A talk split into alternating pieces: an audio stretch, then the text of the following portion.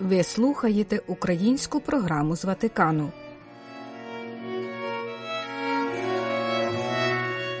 Слово, що оживляє біблійні роздуми.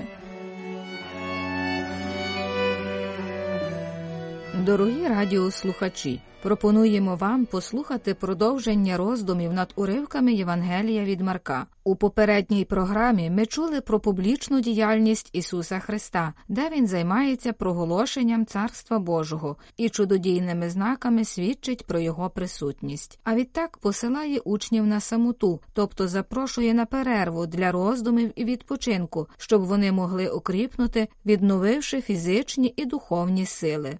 Нинішньому епізоді бачимо юрби людей, які йдуть за Ісусом, оскільки обіцяє силу життя слабким. У натовпі, який слідує за Ісусом, бажаючи послухати Його слово, панує дух надії. Час проходить швидко і майже непомітно стає пізно. Слово зацікавлює, захоплює, втягує. Приходить година основної їжі, і учні пригадують учителеві пізню годину, а також віддаленість цього місця від населених пунктів. Їхнє припущення звучить розумно і природно. Кожен нехай сам про себе подбає. Тоді втручається Ісус, пропонуючи іншу логіку, що мислить в термінах дарування і альтруїзму. Це божественна логіка, яка спонукала Сина Божого стати людиною і дарувати життя для інших. Ісус відповідає апостолам, наголошуючи на відповідальності дайте ви їм їсти. Після тамування голоду слова Ісус задовільняє фізичний голод, відкриває час провідіння, що стає видимим у діях людей. Одна людина допомагає іншій людині, і відразу ж відбувається ланцюгова реакція забувати про себе і звертати увагу на іншого, якого слід вважати братом, що потребує допомоги, а не тягарем, якого треба уникати. У цьому полягає секрет людської солідарності. Учні швидким підрахунком визначають матеріальну неможливість задовольнити потреби багатьох людей. Їхні слова є словами тих, що здаються, тих, що не бачать іншого можливого виходу, як благородна капітуляція перед труднощами, в яких опинилися. Ісус повинен втрутитися, але перш ніж сповнити чудо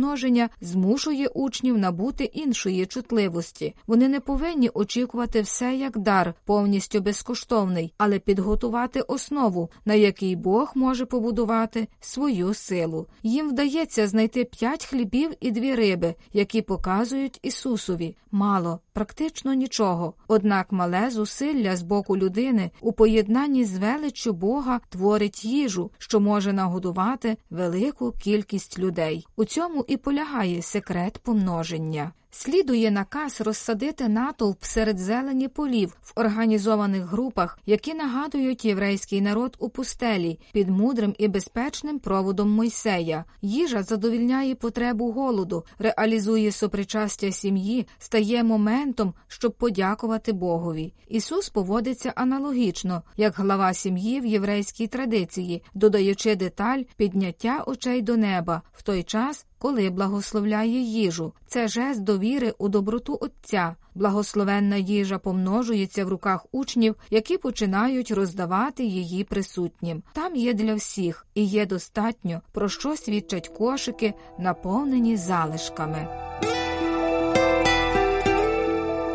Натовп насолоджується хлібом після слухання слова Ісуса. Цим автор хотів пригадати, що до бенкету треба приступати добре підготовленими, добре налаштованими, щоб бути в сопричасті для того, щоб могти прийняти причастя. Слухання Слова Божого освічує, очищує, заспокоює та готує до бенкету. Перечитуючи уривок, ми, християни, запрошені цінувати все більше дар Євхаристійного хліба, який тамує голод і насичує кожне бажання і тривогу серця, який дарує мудрість Отця, що допомагає перемагати над злом. Це хліб, що стає джерелом істинної любові, любові самого Бога. Згадка важлива про Євхаристійний хліб не повинна відвернути увагу від походження чуда, зробленого, щоб нагодувати людей у потребі. Обов'язок піклуватися про нужденних ніколи не зникне в церковній спільноті. Дані, які подає сучасна статистика, вражають в цьому божевільному світі витрачаються величезні гроші для армій та озброєнь, і в той же час так багато людей щодня помирають з голоду. Вони не мають доступної чистої води, вони не мають ні будинку, ні роботи, ні медичної допомоги. Це не може залишати нас байдужими. Якщо я голодний, це фізичний факт. Якщо мій ближній голодний, це моральний факт. З іншого боку, заможні люди дозволяють собі аморальне марнотратство. Щодня в світі в сміттєвих баках опиняється мільйони тонн хліба. Отже, стурбованість щодо хліба для всіх термінова і необхідна, повинна анімувати наші християнські спільноти та звертатися до нашої совісті, щоб ми почувалися співвідповідальними за багатьох братів у нужді і навчилися більше ділитися. Ми чуємо, як звертається до нас також інше слово Господа дайте ви їм їсти. Християнське милосердя зуміє знайти у щедрості все більше місця, щоб посадити всіх на бенкеті достатку.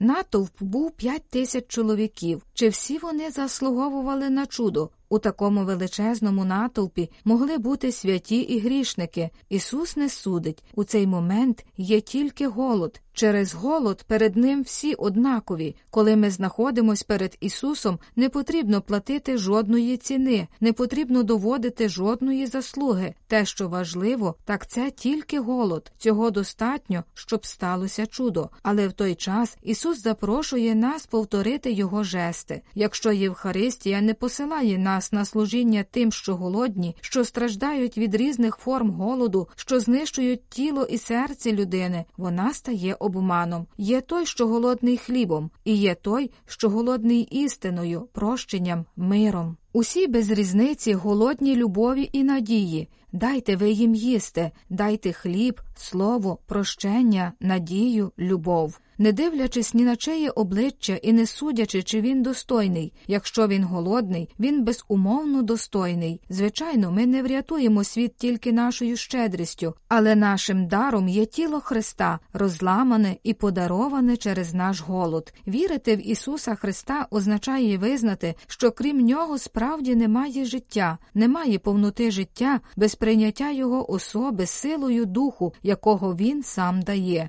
Немає дружби без ділення життя, без віддавання йому особливо цього, що в нашому житті найбільш дороге. Запросімо його до нашого життя, щоб змінював нас місця, які ще до нього не належать. Просімо, щоб ми вміли ділити з ним все наше життя. Він сам навчає нас цієї постави, скільки разів ми входимо в досвід споглядання, адже тільки через споглядання можна дозріти до глибокого і автентичного прийняття Христа. Євхаристія це привілейоване місце і час цього божественного милосердя. Ми приходимо з нашим кам'яним серцем, щоб перетворити його силою милосердя Христа в живе серце. Живе серце є серцем безкорисливості, доступності, радості дарувати. Це серце Бога. Отче, що єси на небесах, хліб наш насушний дай нам сьогодні, той, що годує наше тіло і що задовільняє наш дух. Ми матимемо силу, щоб вирушити до інших, визнаючи їх як братів. Таким чином ми можемо бачити чудо вічного достатку у єдності з Твоїм сином,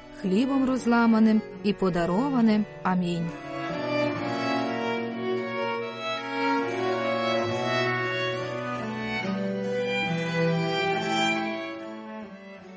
Ви слухали українську передачу Радіо Ватикану. Слава Ісусу Христу, Лаудетор Єсус Христос.